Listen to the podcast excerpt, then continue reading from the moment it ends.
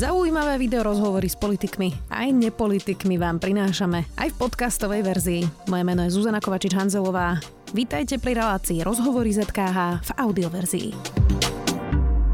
Slovenský parlament prijal uznesenie proti správe europoslanca Matiča. Anna Záborská hovorí, že Europarlament ide nad rámec svojich kompetencií. Je to pritom deklaratívny, nezáväzný dokument, ktorý hovorí o reprodukčnom zdraví žien. Parlament zároveň opäť rokuje o ďalšom návrhu na obmedzenie interrupcií viac už s líderkou Kresťanskej únie a poslankyňou za Oľano. Áno, Záborsko, vítajte. Ďakujem veľmi pekne. Ďakujem, že ste prišli. Podarilo sa vám teda presadiť uznesenie k správe Matič, ktorý prijal Europarlament. Um, vy v tom uznesení vlastne nerozporujete nejako zásadne obsah, ale skôr teda to, že Európarlament zasahuje do našich vnútorných záležitostí, ale teda tá správa Slovensko je odporúčacia, nezáväzná, alebo sa mýlim? No, mne v prvom rade išlo o to, aby ak chceme mať pokoj a vzájomnú dôveru v Európskej únii, tak by sme mali dodržiavať zmluvy. Mali by sme sa riadiť podľa toho, ako sme si každý v inom čase dohodli rozdelenie kompetencií a vieme, že eh, v tej Európskej únii nie je všetko úplne, úplne v poriadku, myslím, do atmosféry a sú tam výhrady. Vieme, nie je to tak dávno, čo odišli Briti, ktorí sa takisto stiažovali na porušovanie kompetencií. Čiže mm, čím ďalej, tým je tá únia rôznorodejšia a preto by sa malo striktne dbať na to, aby eh, sa tie kompetencie dodržiavali. A vlastne aj keď eh, tá iniciatívna správa je len iniciatívnou správou, čiže nie je legislatívnou správou, ale eh, je zaujímavé, že je veľmi málo dokumentov momentálne v Európskej únii a príjmajú sa na pléne väčšinou iniciatívne správy. Eh, tak eh, tieto správy mm, vlastne slúžia ako taká istá databáza informácie o tej danej téme, e, o ktorej tá iniciatíva hovorí. Tú správu navrhne buď poslanec, alebo ju navrhne politická skupina. No a postupne, postupne sa príjme a potom ona slúži ako som už povedala, ako istá databáza pre, hlavne pre Európsku komisiu. Jednak v tej správe sú isté odporúčania, nemyslím teraz práve túto našu, ale vo všeobecnosti a Európska únia môže, Európska komisia môže na tom stavať a používať to pri pri vypracovávaní legislatívnych dokumentov, alebo môžu slúžiť ako istý impuls na nejakú tému pripraviť legislatívu. Obsahovo? Čiže, Dobre, rozumiem. Obsahovo, keby sme sa teda no, rozprávali, obsah... predpokladám, že problém pre vás boli interrupcie. Chápem to správne. Lebo tam sa hovorí aj o práve ženy ísť na interrupciu, hovorí sa tam aj o antikoncepcii, hovorí sa tam o plánovanom rodičovstve. Takže toto boli témy, ktoré vám no, prekážali? Uh, boli by ste prekvapená, ale možno tým najväčším eh, problémom pre mňa neboli ani tak interrupcie, ale to, že uh, táto správa hm, hovorí o tom, že existuje právo na interrupcie na jednej strane Pritom to nie je pravda. V žiadnej ani európskej, ani medzinárodnej legislatíve nie je definované právo na interrupciu, okrem národnej legislatívy francúzskej. A, ale zároveň e, vyzýva členské štáty, aby takéto právo na interrupciu prijali vo svojej legislatíve. Či je to v rozpore. Na jednej strane hovorí, že je také právo na interrupciu, na druhej strane vyzýva členské štáty, aby takéto právo uzákonili v svojej legislatíve. Čiže podľa mňa to je, to je významný rozpor. Ďalej mm, e, hovorí, e, že pani komisárka pre demokraciu, demokraciu a demografiu by mala dbať na to, aby, aby sa tieto práva dodržiavali, pretože inak je to útok na, na demokraciu. Ja si myslím, že trošku za vlasy pritiahnuté, pretože e, vizitkou demokracie je to, že platia také pravidlá, či už v Európskej únii, ak sú záväzné, alebo v členskom štáte, ktoré schváli väčšina. Hej?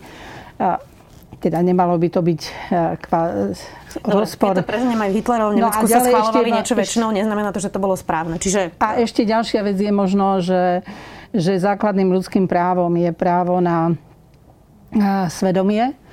Nástrojom práva na svedomie je výhrada vo svedomí a táto správa vyslovene hovorí, že zdravotníckí pracovníci alebo zdravotníckým pracovníkom, ktorí si chcú uplatniť výhradu vo svojom vedomí, by to malo byť zakázané.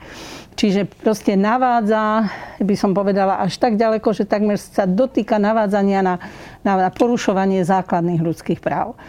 Čiže ide za, ide za hranice, za hranice aj by som povedala, takých, takých slušných mravov v, demokratických štátov. Inak Čiže teda sú ľudia, ktorí by s vami nesúhlasili, že reprodukčné práva sú ľudské práva podľa nich a je to teda právo ženy rozhodovať. To len hovorím v rámci debaty, ja, že teda to hovorím je jedno, že to pohľad. nie je v žiadnej... No, všetky práva sú niekde zakotvené v nejakom záväznom dokumente. Právo na interrupciu nie je nikde. Ani práva na ani e, reprodukčné práva, ale nie je nikde napísané, že to právo alebo toto je ľudské právo. To nenájdete v žiadnej, v žiadnej legislatíve. Niektorí konzervatívni poslanci Európarlamentu správe vyčítali, že vraj odrádza ženy od plodnosti a materstva. S tým súhlasíte? Ešte raz? Povedali, že to odrádza ženy od plodnosti a materstva. Tá správa? Áno.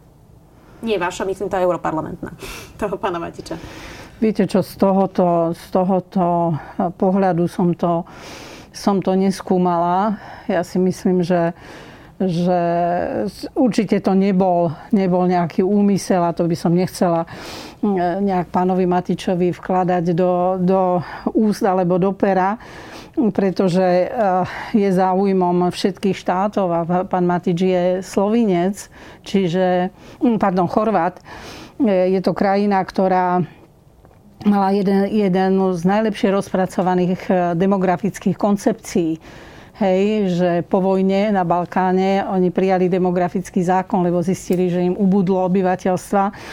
A nemyslím, že by on teraz chcel odrádzať eh, ženy od, od materstva. To v žiadnom prípade nie. Vy ste to pôvodne predkladali uh podľa SAS a za ľudí bez toho, aby sa to prerokovalo na koaličnej rade. Potom ste to stiahli a predložili znova. Takže preskočili ste ten krok, ktorý ste mali absolvovať? E, určite e, dá sa to povedať, že som ho preskočila, ale nie vedome. Ja tým, že ale to možno moja chyba, že som si riadne neprečítala tú koaličnú zmluvu, ale tým, že som si e, myslela, že je to nelegislatívny dokument, takže ho netreba predtým prerokovať na, na koaličnej rade. A Či bol to aj s viacerých e, kolegami, keď som sa radila, tak tí tiež, tiež e, neboli si celkom istí. Ale ako náhle táto výhrada proste vznikla a bola som na koaličnej rade, tak som to stiahla a s novými podpismi som to predložila znovu pretože mi išlo o to, aby skutočne Slovenská republika ukázala, že je zvrchovaným suverénnym štátom, že si ctíme našu ústavu, kde je to definované a že o týchto veciach by sme si mali rozhodovať sami. Inak Michal Šimečka, europoslanec za PS spolu hovorí, že väčšina slovenského parlamentu týmto ukázala, že nerozumie fungovaniu európskych inštitúcií, pretože to teda nie je záväzný dokument a píše sa to aj konkrétne v tom dokumente, že teda je to v súlade so zásadou subsidiarity jednotlivých krajín. Takže nebolo to len také divadlo? Určite to nebolo divadlo. Určite to nebolo divadlo, pretože keď si zoberiete moje vystúpenia a, aj vystúpenia, ktoré sa v Európskom parlamente volajú minoritný názor, tak vždycky som upozorňovala na to. To nie je nové. Hej. To sa v Európskom parlamente príjma v rôznych správach, nie takto komplexne, ale v rôznych správach e, opakovane. Čiže ja som vždy upozorňovala na to, že že proste ochrana života, rodinná politika, vzdelávanie mm, sú kompetencia národného štátu a mali by sme to, mali by sme to dodržovať. Čiže v žiadnom prípade to nebolo divadlo. A nakoniec, keď si zoberieme aj tú odozvu v Európskej únii, hej, akú to malo, tak ja pochybujem, že všetci chceli hrať e, divadlo. Aby... A pokiaľ ide o pána Šimečku, ja viem veľmi dobre, čo je iniciatívna správa a viem veľmi dobre to, že, že mm, nie je záväzná.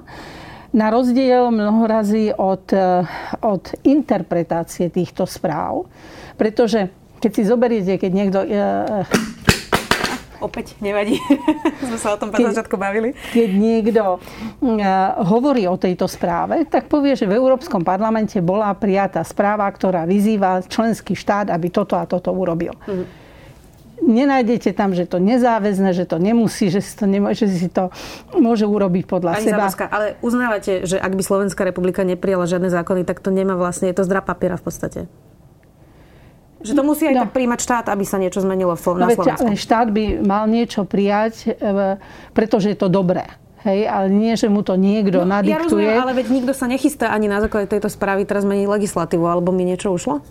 No nie, nechystá sa. Určite vy hovoríte, že štát musí prijať nejaké však teda veď Slovensko má zákony. Nie, ja hovorím, že, že musel by to prijať jednotlivý štát, že vlastne tá správa naozaj je len nejaká deklarácia, nejaké odporúčanie, e, ktoré vlastne nemá ako keby pre nás žiadnu záväznú hodnotu. A... Parlament má pre nás záväznú hodnotu, slovenský parlament. No, práve, práve preto aj e, som navrhla tú, tú, e, to uznesenie. A keď si zoberiete, že konkrétne myslím, pán Šimečka to povedal, a možno aj niektorí ďalší, že ako môže slovenský parlament prijať nejaké uznesenie proti Európskemu parlamentu. Hej? No ale tam nie je v tom žiaden rozpor, pretože Európsky parlament je zastúpením e, všetkých štátov, hej, ktoré sú členmi Európskej únie. On sa rozhodne, že príjme nejaký, nejaký dokument. Slovenská republika má slovenský parlament, ktorý je reprezentantom všetkých občanov Slovenskej republiky, čiže takisto má právo povedať svoj názor. Ale len či to má zmysel, pretože to nie je záväzné. To, pozrite sa, nie je to vôbec slovenský výmysel, alebo môj výmysel. Pretože v, v legislatívnych dokumentoch e, existuje procedúra subsidiarity check v legislatívnych dokumentoch, kde štáty môžu povedať, že to zasahuje do ich subsidiarity, keď je to legislatívne. Keď je to nelegislatívne, existuje tzv. konzultácia s európskymi inštitúciami. A keď si pozrite stránku európskych inštitúcií, tak vidíte, že odkedy je to registrované od roku 2009, je tam asi 2600 takýchto konzultácií s národnými parlamentami, kde buď parlamenty alebo výbory parlamentov sa vyjadrujú k tomu, o čom rokuje Európsky parlament. Čiže to nie je nič nové a ja si myslím, že eh, aj tí, ktorí pripravovali zmluvy, tak to dali do zmluv, aby sa tie štáty cítili slobodne.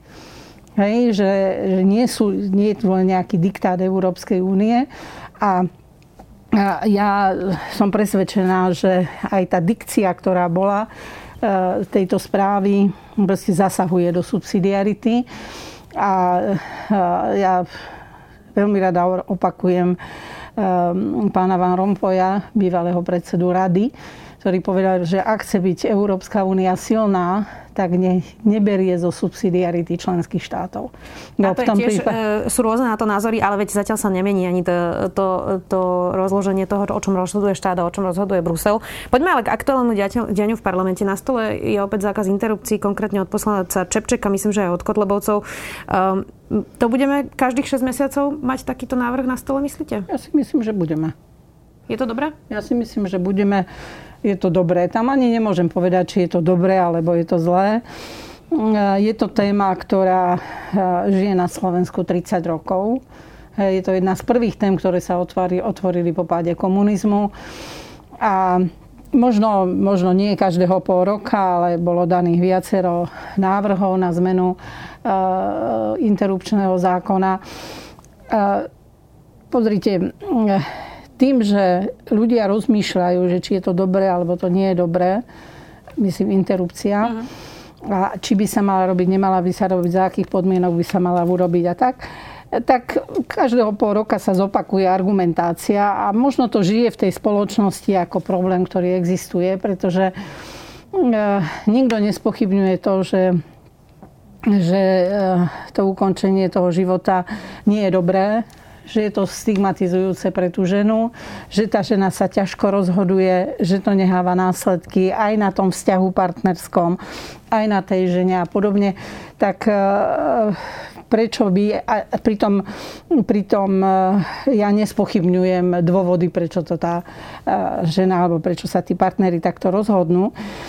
Čiže nevidím v tom nič zlé, keď proste každého pol roka, ale tam musím povedať, rozumne, faktograficky, bez nejakých veľkých emócií. A to možno tej debate tej debate chýba. E, vy plánujete predložiť vlastný návrh, takže rozumiem správne, že za tieto zákazy interrupcií na až taký ten polský model nezahlasujete? Pozrite, ja som za, za, za každý zákon, ktorý viacej chráni ľudský život. Čiže zahlasujete? Za, v, za pána Čepčeka, za pána Čepčeka zahlasujem. Uh, bolo by to dobré, keby sme mali taký polský model, ako, na, ja ako o tom momentálne nehovorím. Ja som realista, vidím, koľko, koľko e, momentálne e, je, aké je rozloženie Čiže parlamentu. nemá dostatočnú podporu, tak za to zahlasujete. Chápem to správne? Keby na Slovensku. Nie, nie, to nie je tento. Keby uh, slovenský parlament bol obrazom slovenskej spoločnosti, ktorá väčšinovo hej, nechce, aby sa tu konali interrupcie, tak, a, tak by tento zákon aj ináč príjmal, aj, aj zákon pána Čepčeka. Hej? Ale taká situácia nie je. Tá spoločnosť je, je rozdelená a e, to zloženie toho parlamentu hovorí o možno troch, štyroch desiatkách e, poslancov, ktorí sú za taký návrh, ako navrhuje e, pán Čepček. Čiže to, aby ten zákon prešiel, ja v súčasnej dobe považujem za nereálne, ale zase e, by nebolo dobré brániť niekomu, keď chce ukázať, ja netvrdím, že ideálnu situáciu, ale skoro ideálnu situáciu, aby tie všetky počaté deti sa narodili, alebo majú právo sa narodiť, tak prečo by to neurobil? To teraz hovoríte o tom svojom hlasovaní. No ja hovorím o tom, že či každého pol roka to, ste sa pýtali, či to každého okay, pol ja roka len, že aby sme to vedeli, že o čom presne no, Ja som povedala, že ja za ten zákon pána Čepčeka zahlasujem. Uh, Evidentne teda pre takéto niečo väčšina parlamentu nezahlasuje. Nemáte na to podporu. Ostatne teda ani váš ten predošlý no, návrh... Podporu, hej. Aj ten váš predošlý návrh neprešiel. Uvidíme, ako dopadne ten, ten váš ďalší. Tak koľkokrát to vy konkrétne napríklad skúsite, kým si teda poviete, že OK, tak tieto 4 roky nemáme na to podporu. Nepodarilo sa mi to získať, nechám to teraz tak. Už matematicky je rozdiel medzi tým zákonom, ktorý som predkladala ja so skupinou poslancov s tým zákonom, ktorý je teraz, alebo s tými zákonmi, ktoré sú teraz v parlamente, pretože e, nám v podstate chýbal jeden hlas. A e, máme aj zdôvodnené, prečo ten jeden hlas chýbal, e, pretože neprešiel pozmeňovací návrh, s ktorého znením súhlasilo minimálne 10 ďalších poslancov, ktorí, keby ten pozmeňovací návrh bol prešiel, tak za ten zákon zahlasujú. Čiže my sme do poslednej chvíle, skutočne do poslednej chvíle mysleli, že, že ten zákon prejde. Áno, nikto až v tom vlastne, momente, prosím? Nikto vlastne nevedel, ako to dopadne. Ale až v tom momente, keď sme zistili, že pozmeňovací návrh neprešiel, že niektorí kolegovia vyťahli karty, uh, tak sme vedeli, že tí, ktorí nám slúbili, alebo ktorí boli presvedčení, že s tým pozmeňovacím návrhom je ten zákon dobrý, že za ne zahlasujú. Hmm. Hej. Čiže e, ja si myslím, že zákon o pomoci e, tehotným ženám, matkám a, a rodinám má šancu v tomto parlamente e, prejsť. Dobre, ak by vám trikrát sa... neprešiel napríklad, tak ho predložíte aj štvrtý? Tak ho bude, ja ho nebudem prekladať v tom istom znení. To by bol Čiže nezmysel, to by bol nezmysel, keby som ja teraz predložila e, ten istý okopírovala a poslala, predložila ten istý, pretože by som bola naivná, hej. Ale vieme, že e, napríklad e, bol problém s, s druhým nálezom pri poškodení teda pri poškodení dieťaťa alebo matky, pri ohrození života matky. A sme sa dohodli, že ak to bude dobrovoľné a bude tam len to, že ten lekár, ten ošetrujúci lekár tej ženy bude súčinný a pomôže tej žene, ak chce ísť ešte na ďalšie vyšetrenie, či to dieťa je skutočne choré, či skutočne to môže ohroziť jej život.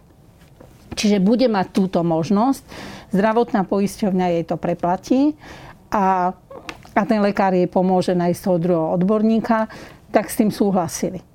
Dobre, ja len poviem, že teda na e, second opinion, ako sa to hovorí, má právo dneska pacient takisto, čiže to už vlastne v legislatíve je. Ale nechcem teraz, aby sme zachádzali do týchto Hej. detailov, uvidíme, aký uh, návrh vlastne predložíte, ale nedáva oveľa väčší zmysel, keď dokola vlastne riešime, ako uľahčiť ženám, teda, aby nechodili na interrupcie, začať teda naozaj hovoriť k antiko- viac o antikoncepcii, prístupe k antikoncepcii, začať hovoriť o sexuálnej výchove na školách a reálne tak znížiť počet neželaných počatí, pretože ten argument, že napríklad sexuálna výchova alebo antikoncepcia propagujú promiskuitu, asi úplne neobstojí, lebo evidentne ľudia majú sex bez ohľadu na to, čo si o tom vlastne myslí nejaké konzervatívne spektrum a máme tu teda tie neželané tehotenstva. Tak ne, ja nechytáme to z opačného konca naozaj? Ja si myslím, že nielen konzervatívne spektrum si to myslí, že to spôsobuje mm, promiskuitu, na to, na to je x štúdií, ale aj toto je jedna, jedna z možností, alebo sú to, sú to dve možnosti, vy ste spomenuli, ako viesť tých ľudí k zodpovednosti. Hej? Ja nechcem nikomu vstupovať do svedomia, keď sa rozhodne brať antikoncepciu, tak proste ja, ja nikoho nezatracujem ani nič. Aj keď teda na druhej strane podľa štatistík niektorých až 80% žien, ktoré berú antikoncepciu, keď otehotnejú, tak idú na ukončenie tehotenstva. Hej. Čiže... inak, neviem, odkiaľ máte tieto dáta, lebo my vlastne nevieme, kto chodí veľmi presne e, na interrupciu. Máme iba nejaké čiastkové no, dáta. my nevieme. My nevieme a to je jeden z, jedna z vecí, Iné štáty to vedia, lebo iné štáty... Čiže to sú iné štáty? Áno, iné štáty, Dobre, nie u nás. Ja len, aby sme si to Hej. No a ďalšia vec je, pokiaľ sa týka tej sexuálnej výchovy, ja si myslím, že mladí ľudia eh, by mali byť vedení k zodpovednosti. Samozrejme, že k tomu patria aj mm, také veci, ako je, ako je ste spomínali, antikoncepcia alebo, alebo prirodzené metódy plánovania rodičovstva.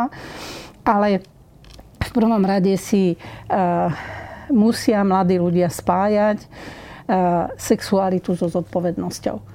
Hej, no, a ja si mohli niekedy... učiť na tej sexuálnej výchove, nie? Prosím? To by sme no, ich mohli učiť na tej sexuálnej No výchove. mohli by sme ich to učiť, ale ich to neučíme. My ich momentálne neučíme nič. Ale učíme. Sú, sú aj knižky, sú a sú aj mimovládne organizácie, ktoré uh, chodia do škôl, ale práve, že je to takáto inštruktáž, inštruktáž o antikoncepčných prostriedkoch no, a o potratoch a podobne. podobne. Ale už to, že ja som zodpovedný za to, že či to dievča, alebo to dievča je zodpovedné za to, či, či otehotne a čo potom, čo potom urobiť, tak o tom sa nerozpráva. Hej? A nakoniec e, som, som predsedničkou spoločnosti e, pre rodinu a kedy sa tá spoločnosť volala pre zodpovedné rodičovstvo a tí manželia, ktorí to založili, tak napísali mm, e, knižku, ktorá ešte dodnes určite ju majú vo viacerých školách, lebo tá bola v tých, od tých 90. rokov rozdistribuovaná mm. na na viaceré školy, ale tak postupne sa od toho nejako upustila. Pani Záborská, ale asi rozumiete, že rozdiel medzi mimovládkami a nejakými knižkami rozdistribuovanými a medzi naozaj serióznou sexuálnou výchovou, ktorú by sme zaviedli na školách.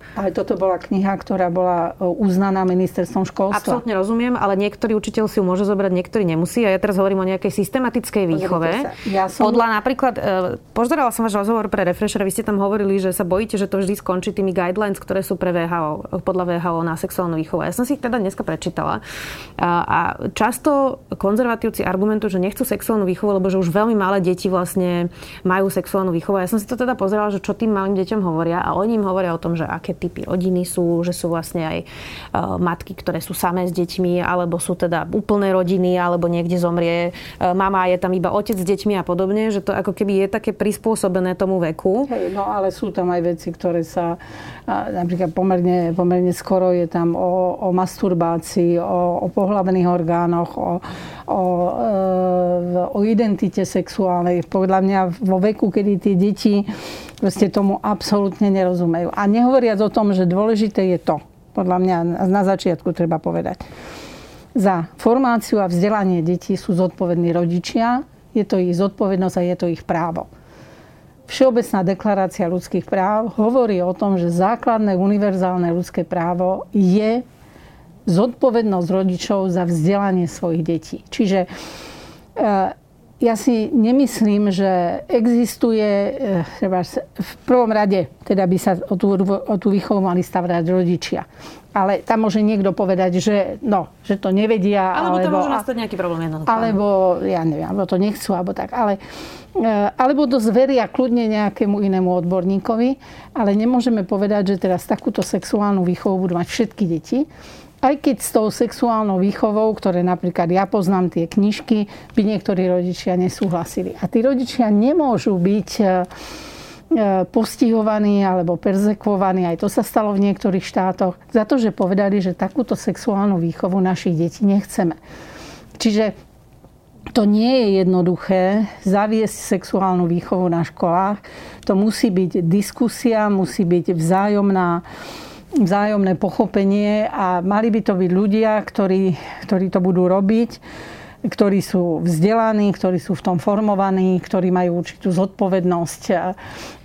Dobre, pani Záborská, vy máte pocit, že v krajinách, kde sa dohodli na sexuálnej výchove, ja neviem, napríklad škandinávské krajiny, nejako ako rujnujú detstvo deťom a robia z nich nejakých proste sexuálnych deviantov? Tie, to, je, to je tak veľmi, veľmi... Hyperbola, ale veď predsa veľmi... oni sa na niečom dohodli, učia tie deti a tiež sú tam určite aj konzervatívni alebo veriaci rodičia. A e, ale tiež, majú... tiež asi tie deti v nízkom veku učia, u, učia aj o masturbácii, pretože deti si objavujú svoje telo, ja neviem, v 5-6 ale rokoch. Majú, majú, ale rešpektujú aj rozhodnutie tých rodičov, že akú sexuálnu výchovu mať bude. Napríklad v Chorvátsku bola pripravená e, to oficiálna štátna sexuálna výchova a potom bola e, pripravená e, sexuálna výchova možno, možno konzervatívnejšie založenými ľuďmi. A rozhodoval o tom až Európsky súd pre ľudské správa v Štrásburgu a povedal, že obe tieto sexuálne výchovy paralelne môžu byť vyučované na školách a rodičia si môžu vybrať, ktorú tú sexuálnu výchovu bude to dieťa navštevovať. Pretože Dobre, a nechceli by ste túto diskusiu teda aspoň je to, začať? nútime. Chápem. A nechceli by ste túto diskusiu teda aspoň začať, lebo zatiaľ vidíme každých 6 mesiacov návrhy na zákaz interrupcií, obmedzovanie interrupcií, ale túto diskusiu napríklad vôbec nevidíme. Ja tak si nie... myslím, že začne. A ona v kuloároch aj prebieha, neprebieha oficiálne e, zatiaľ, ale to neznamená, keď sa o tom nehovorí, Hej, takže že sa nerozprávame a nehovoríme aj s ľuďmi, ktorí možno nemajú... Dobre, tak naj, najbližšie volebné obdobie, v ktorom teda ste poslankyňou, tak niečo také predložíte? Máte ešte 3 roky? No určite budeme o tom hovoriť. Určite to nechcem nehať len tak, ako že konzervatívci nechcú sexuálnu výchovu a chcú rozprávať len o, o, o potratoch. Mhm. Ja si myslím, že treba deti od detstva viesť k zodpovednému partnerstvu, manželstvu a, a to, že musia od samého začiatku cítiť, že, že e, nie je to len užívanie si sexuality, ale nesie to aj obrovskú zodpovednosť. Ešte jedna vec ma, priznám sa, trochu prekvapila, že tu teda každých 6 mesiacov diskutujeme o ochrane detí, života, žien, matiek, to už je jedno, ako to teda nazveme. A potom prídu tri obvinenia na poslanca Heraka, ktorý teda bol súčasťou Olano, odišiel nakoniec z parlamentu. A všetci do radu z poslaneckého klubu Olano začali hovoriť teda o tom, že mohli si to tie dievčatá vymyslieť, že treba vlastne chrániť mužov pred nejakými krivými obvineniami, ktorých je naozaj mizivé percento. Vy ste to dokonca prirovnali k vykonštruovaným obvineniam počas komunizmu. Tak takéto deti si nezaslúžia ochranu? Samozrejme, že si zaslúžia. A na druhej strane nemôžeme povedať, že takéto obvinenia boli aj vykonštruované. Tam e, ja si myslím, že v tomto prípade je treba nehať úplne voľnú ruku e, orgánom činným v trestnom konaní a ja si myslím, že sa to, že sa to dorieši a sa nechcem v žiadnom prípade ospravedlňovať, alebo nedaj Bože nejak tento, že, že čo ja viem, násilie alebo sexuálne zneužívanie detí. To je proste niečo tak, tak otrasné a, a mm, týkajúce sa priamo ľudskej dôstojnosti, ktoré e, s, tým, e, s, tou, s tou obeťou ide celý život. Hej? Tam, e, to... no, mali sme tu ministra Krajniaka, minulý týždeň v tomto štúdiu a on hovoril štatistiky, ktoré mu teda predostreli na ministerstve jeho odborníčky, že až šiestý dospelý človek dieťaťu úverí sexuálne zneužívanie, šiestý, ktorému to povie v poradí a 90% takýchto detí hovorí pravdu. To je naozaj mizivé percento obetí, ktoré by si niečo také vymýšľali, tak prečo ten narratív aj od vás, aj od vašej poslankyne Hatrakovej bol, ako keby bolo nejaké veľké percento obetí, ktoré si to vymýšľajú voči mužom? Nie, ja som nehovorila o žiadnom, ja som nehovorila o žiadnom percente. Ja som hovorila len to, že môže byť aj krivé odvinenie. Nič viac a nič menej, tak ako môže pri to, byť pri hocičom inom. Poslankyňa Hatraková to chce využiť dokonca, hovorila, že by tento prípad Hera chcela využiť na ochranu stoviek krivo obvinených mužov. To som nepočula. Povedala to. Že to povedala, ale viem, povedala určite, viem určite, že povedala... Povedala to v postoji, potom hovorila ešte aj neodborné výroky o násilí na ženách, deťoch. E, až také, že sa voči nej v podstate ohradila takmer celá odborná komunita. E, a to boli tiež dievčatá, tiež deti, dokonca veľmi zraniteľné, pretože boli z detských domovov.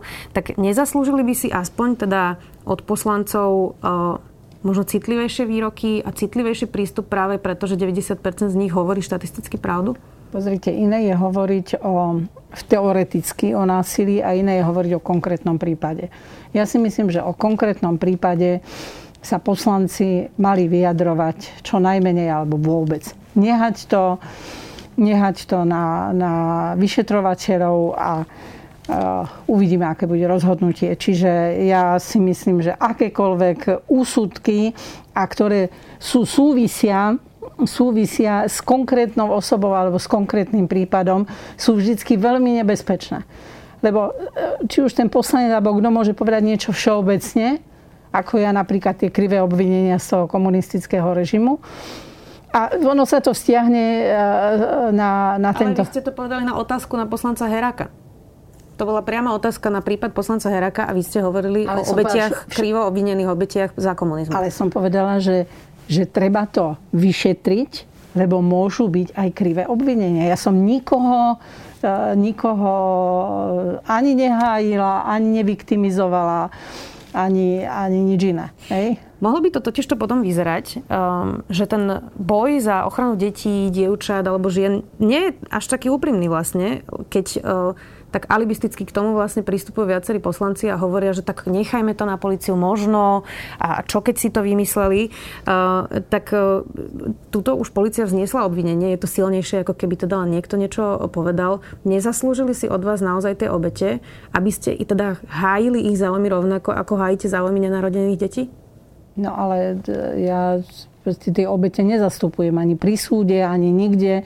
Myslím ja... verbálne. Verbálne, veď ani nezastupujete obete e, potrateného plodu, Poď. čiže... Ja, ja sa... Ja v každom prípade chránim e, tú obeť a nech je to hoci tento prípad alebo hoci ktorý iný prípad.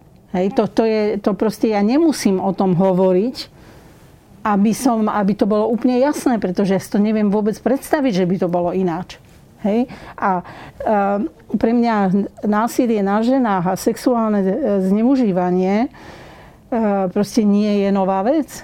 Ja som sa v Európskom parlamente e, zaoberala týmto a mala som celoeurópsku e, kampaň červená karta nutenej prostitúcii a bola som na otvorení kampane v Madride a, a proste v ženskom výbore to bola jedna z tém, ktoré boli najdôležitejšie práve preto, že akékoľvek násilie, akékoľvek násilie, ktoré je páchané na komkoľvek, ale najčastejšie to na ženách a na deťoch, proste je niečo, čo je proti ľudskej dôstojnosti. A to nemôže byť odpustiteľné, nemôže byť vysvetliteľné, nemôže byť e, pripustené za žiadnych okolností. Ja vôbec nespochybňujem vašu kariéru, veď teda poznáme sa už e, nejaký rok. No. Ja viem, že sa tomu venujete, ale práve preto, že sa tomu teda venujete, Nelutujete, že ste napríklad odpovedali na otázku, že neviete, či sa má poslanec Herak zdať mandátu, počkajme si, ako to ja vyšetria. čo by som urobila ja. Vy ste potom povedali, že vy ste sa vzdali, ale no. že, že to nebolo vlastne, lebo, lebo teda v mojich predstavách, ak niekto vie, že 90% obetí hovorí pravdu a sú tri, tak štatisticky jednak je nemožné, že by si to všetky tri nezávisle od sebe z iných krajov vymysleli. Ale by som si predstavovala, e, že zaznie ako keby hlasnejší hlas od poslancov, ktorí povedia, že toto je absolútne nepriateľné, veríme obetiam, tento poslanec musí odísť a nemá medzi nami čo robiť.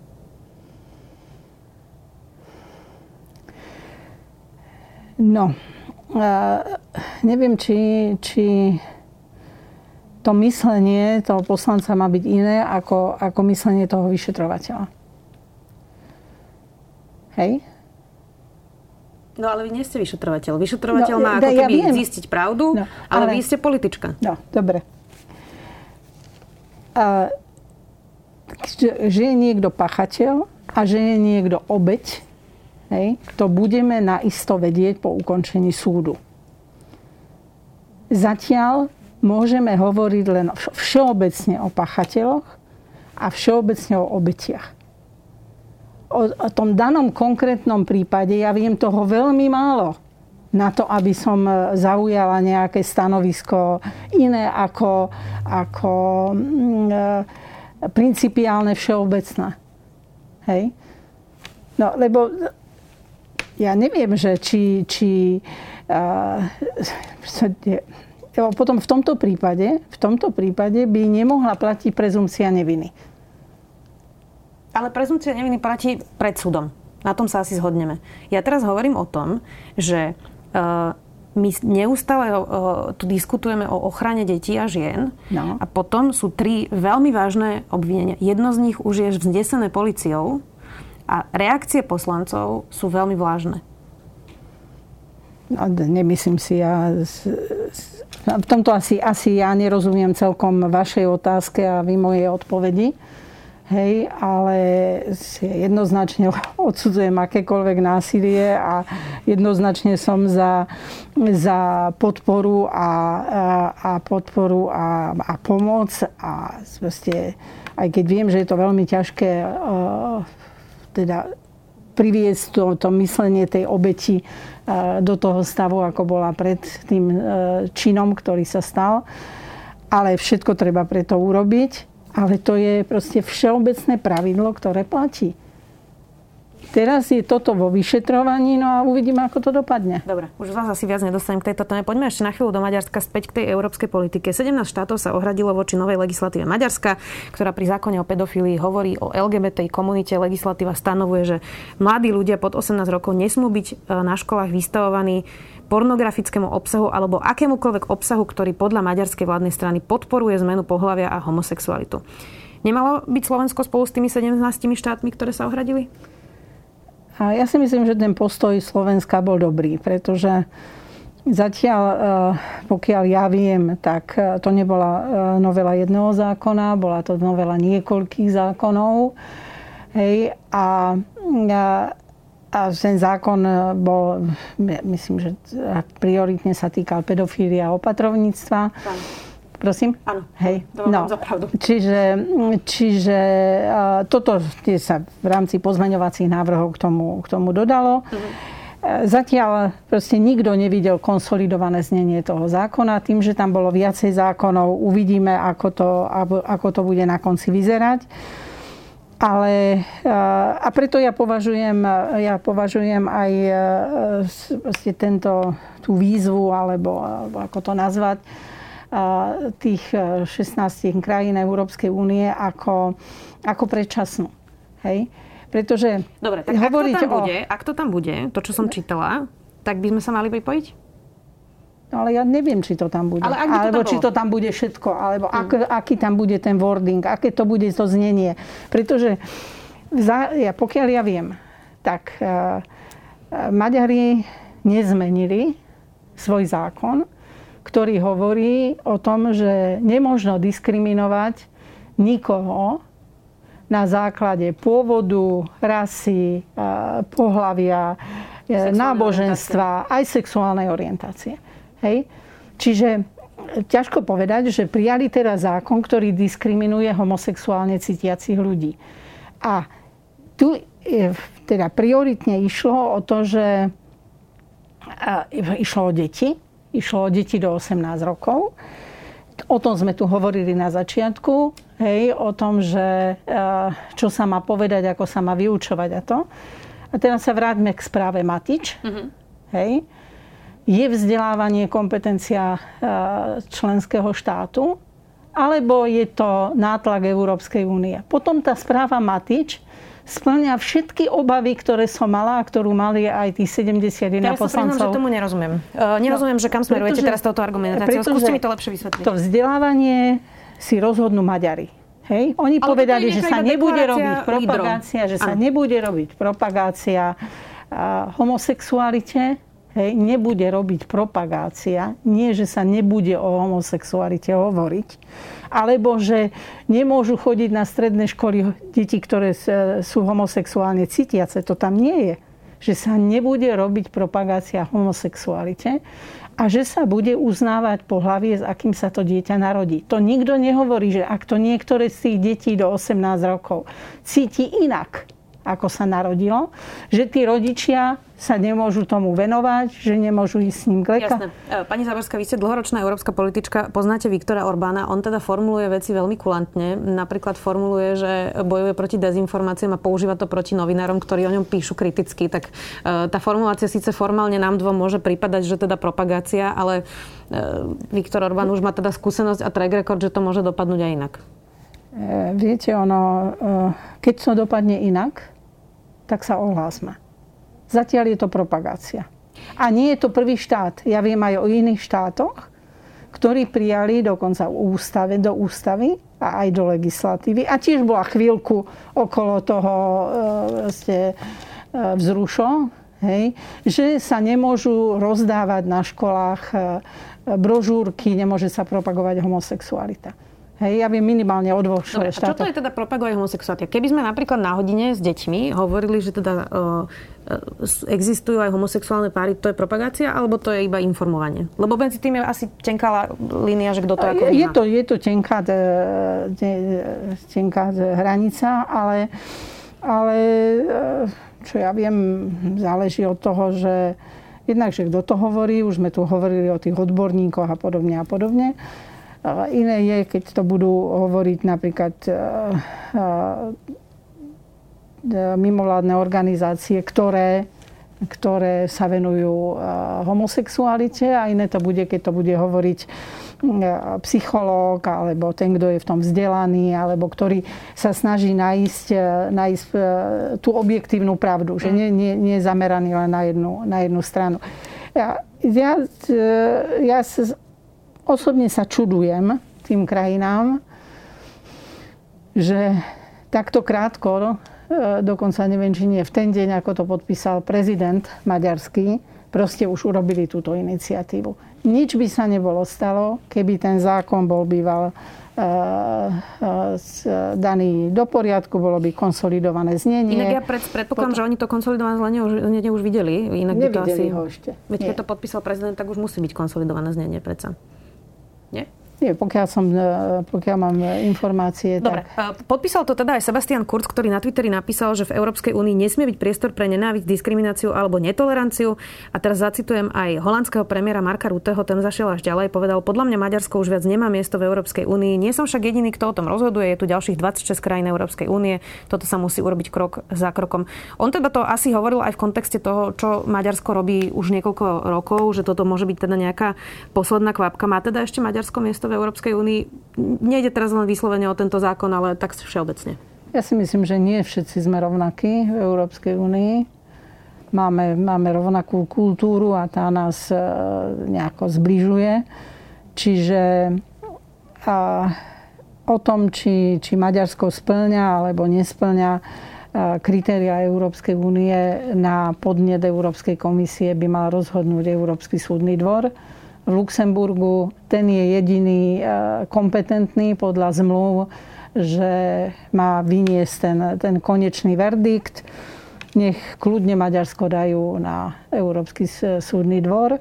A, ale dovtedy robiť politické závery, hej, a to ešte pri nie celkom e, detailných informáciách. Nikto mi nemôže povedať, že keď ten zákon bol prijatý e, pred pár dňami e, a bolo to niekoľko zákonov a týkalo sa niekoľkých oblastí, kde sú dôležité aj súvislosti medzi tými jednotlivými oblastiami, aby už vedeli povedať, že Maďarsko sa same vylúči z, z Európskej únie takýmto postojom. To, mne sa to zdá ako, ako také veľmi, veľmi prehnané a, a také aj, aj krátkozraké, aj krátkozraké rozhodnutie.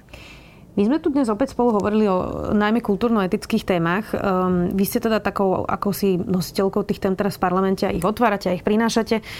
Um, je to ale správny narratív, pocit, neviem ako to vám teraz nazvať, um, že je tu nejaké ohrozenie gender ideológiou a nejakým liberalizmom, keď, keď sa pozrieme vlastne okolo seba v rámci V4, tak to vyzerá práve presne naopak, že je tu ohrozenie e, liberálnej demokracie vlastne nejakými konzervatívnymi vládami v Polsku a v Maďarsku? Pani redaktorka, to snad nemyslíte vážne. Ja si, ja si vôbec, to už teda, už si neviem predstaviť, ako by Poliaci a Maďari mohli ohroziť štáty Európskej únie. To, to, nie, to vôbec nehovorím. Ja hovorím teraz o tom, asi sme sa nepochopili, že um, vzniká aj v Európe celkovo, dokonca aj v Spojených štátoch, narratív, že je ohrozený vlastne konzervativizmus, že tu prichádza nejaká gender ideológia, liberalizmus. A moja otázka je, že či to práve nie je skôr naopak, že máme štáty, ktoré sú stále viac a viac konzervatívnejšie a že to proste nie je tak, že by bola vlastne nejaká, nejaké valcovanie liberálmi v Európe, pretože keď sa len v rámci V4 pozrieme, tak to nesedí. No, práve naopak. Eh, aj pokiaľ sa týka Matičovej správy, tak práve Matič hovorí o ohrození, ohrození pro-life organizáciami. Hej Európska, Rada Európy e, príjme teraz e, uznesenie, kde sa hovorí o tom, že, že pro-life organizácie ohrozujú pro-choice organizácie, e, ja neviem, akými nátlakmi a podobne. Nie, že by mojou témou bolo len toto, aj keď sa viacerí, aj, aj médiá, aj podobne ma chcú postaviť postaviť e, do tejto pozície. Mojou témou je rovnako zdravotníctvo a rovnako rodinná politika a podobne. Ale e, ja si nemyslím, že je tu nejaké valcovanie e, pro-life organizáciami alebo len, len na moju osobu, keď si zoberiete, tak by som mohla povedať, že, že čo aj poznám kolegov, hej, tak e, som nevidela ani v našich novinách, ani nikde, že by niekto proste napádal, alebo, alebo sa vyhrážal, alebo e, nálepkoval priam, priam vulgárnymi názor, e, teda e, pomenovaniami ľudí, ktorí sú z, z z hnutia. Na rozdiel len na vlastnej koži môžem povedať, že e, sa to, sa to stáva, sa to robí. Hej, čiže ja nemyslím, že je, tu, že je tu nejaké ohrozenie. Je to pluralitná spoločnosť, máme zaručenú slobodu prejavu. Dôležité je to, aby sa tá sloboda prejavu a sloboda slova diala v určitých medziach, v určitých hraniciach slušnosti a môže, môžeme diskutovať, ale hovoriť o nejakom vzájomnom ohrození. Pozrite sa, ja vždycky hovorím, že tá druhá strana využije len toľko priestoru, ktorom, ktorý, ktorý mu tá prvá povolí. A teraz nechcem, nechcem uh, povedať, že ktorá je prvá, ktorá je druhá, to je, ale, lebo to je úplne jedno. Hej? Čiže ak si niekto myslí, že je že v tej spoločnosti utláčaný alebo tak, uh, poďme sa rozprávať o tom, či uh, má každý právo povedať slušne. Ja vám poviem príklad Určite ste počuli o tej fínskej bývalej ministerke vnútra a súčasnej poslankyni, hej, ktorá bola označená za homofóba len za to, že citovala Bibliu a na ktorú je podané trestné oznámenie. Inak, pani Zavorská, ja tento prípad nemám naštudovaný, no. tak e, ne, nebudem sa do tých Hej. detailov púšťať, lebo ja viem teda, tieto titulky som na konzervatívnych weboch čítala, ale uh, mám už niekedy skúsenosti, že trošku to býva ako komplikovanejšie ako taký jednoduchý headline, tak uh, no, mám ale inú... Jak, jak s tým maďarským zákonom. Môže byť. Mám záverečnú otázku. Vy ste teraz popísali nejakú polarizáciu spoločnosti, na tom sa asi zhodneme, že polarizovaná spoločnosť je nie len konzervatívno-liberálna, ale teraz aj očkovanie, neočkovanie a ďalších iných x tém. Eh, bol tu inak minister Siarto z Maďarska, ten hovoril tiež, že Maďarsko je polarizované, Spojené štáty sú polarizované, vidíme to vlastne teraz eh, po celom svete. Tak teda eh, ako diskutovať keď napríklad vy práve v tom pro-choice, pro-life diskurze stojíte proti sebe dve skupiny, ktoré nevedia roky už nájsť vlastne spoločnú reč a možno to ani nie je možné, opravte ma, lebo fundamentálne vlastne Súhlasím. nesúhlasíte. Hej? Čiže, e, čiže ak hovoríte, že veďme tú diskusiu, ja s vami úplne súhlasím a slušne, absolútne, tak napríklad v tejto téme dá sa vlastne nejako nepolarizačne viesť tá diskusia, keď stojíte na absolútne opačných brehoch? v prvom rade tú, tú diskusiu treba viesť slušne. Neurážať sa vzájomne, treba používať argumenty, aj keď sú tie argumenty e, každý, každý iný. Ja viem, že tak ako ste povedali, že je tam veľmi ťažko nájsť e, spoločnú reč, aj keď netvrdím, že, že by sme o tom nemali hovoriť. Hej? A preto som sa vydala cestou pomoci tehotným ženám a matkám a rodinám pretože som si povedala, že ono sa to dotýka tých nenarodených detí, dotýka sa to tých rodín, dotýka sa to tých matiek, aj tých otcov. A, a nehovoríme o tom, že kto má väčšie právo, či to dieťa narodiť sa, alebo tá žena e, na svoje súkromie. Že poďme e, robiť to, aby čo najviac tých počatých detí a pokiaľ možno všetky sa narodili, vytvorme také prostredie, aby sa narodili a ja chcem ísť cez túto pomoc, lebo tú diskusiu, ako ste ju popísali vy, ja netvrdím, že nie je potrebná. Môžeme hovoriť o argumentoch, pretože aj tá veda, aj všetko sa vyvíja. Ale je to taká, trošku taká slepá ulička. Hej? Že s tým my budeme veľmi slušne diskutovať okolo tohoto stola, ale nakoniec tým, že nám nepomôžeme. Hej, čiže poďme robiť e, nie alebo tým nenarodeným deťom. Čiže poďme robiť aj to, aby sme reálne e, im pomohli, aby, aby tie deti donosili, aby sa tie deti narodili. Uvidíme, aký návrh teda predložíte a či to nakoniec v parlamente prejde. Budeme to samozrejme sledovať. Líderka Kresťanskej únie, poslankyňa Zálená Anna Záborská, vďaka. Ďakujem pekne za pozvanie. Počúvali ste podcastovú verziu relácie Rozhovory ZKH. Už tradične nás nájdete na streamovacích službách, vo vašich domácich asistentoch, na Sme.sk, v sekcii Sme video a samozrejme aj na našom YouTube kanáli Denníka Sme. Ďakujeme. Ahojte, tu Zuzana Kovačič-Hanzelová. Mám pre vás tip.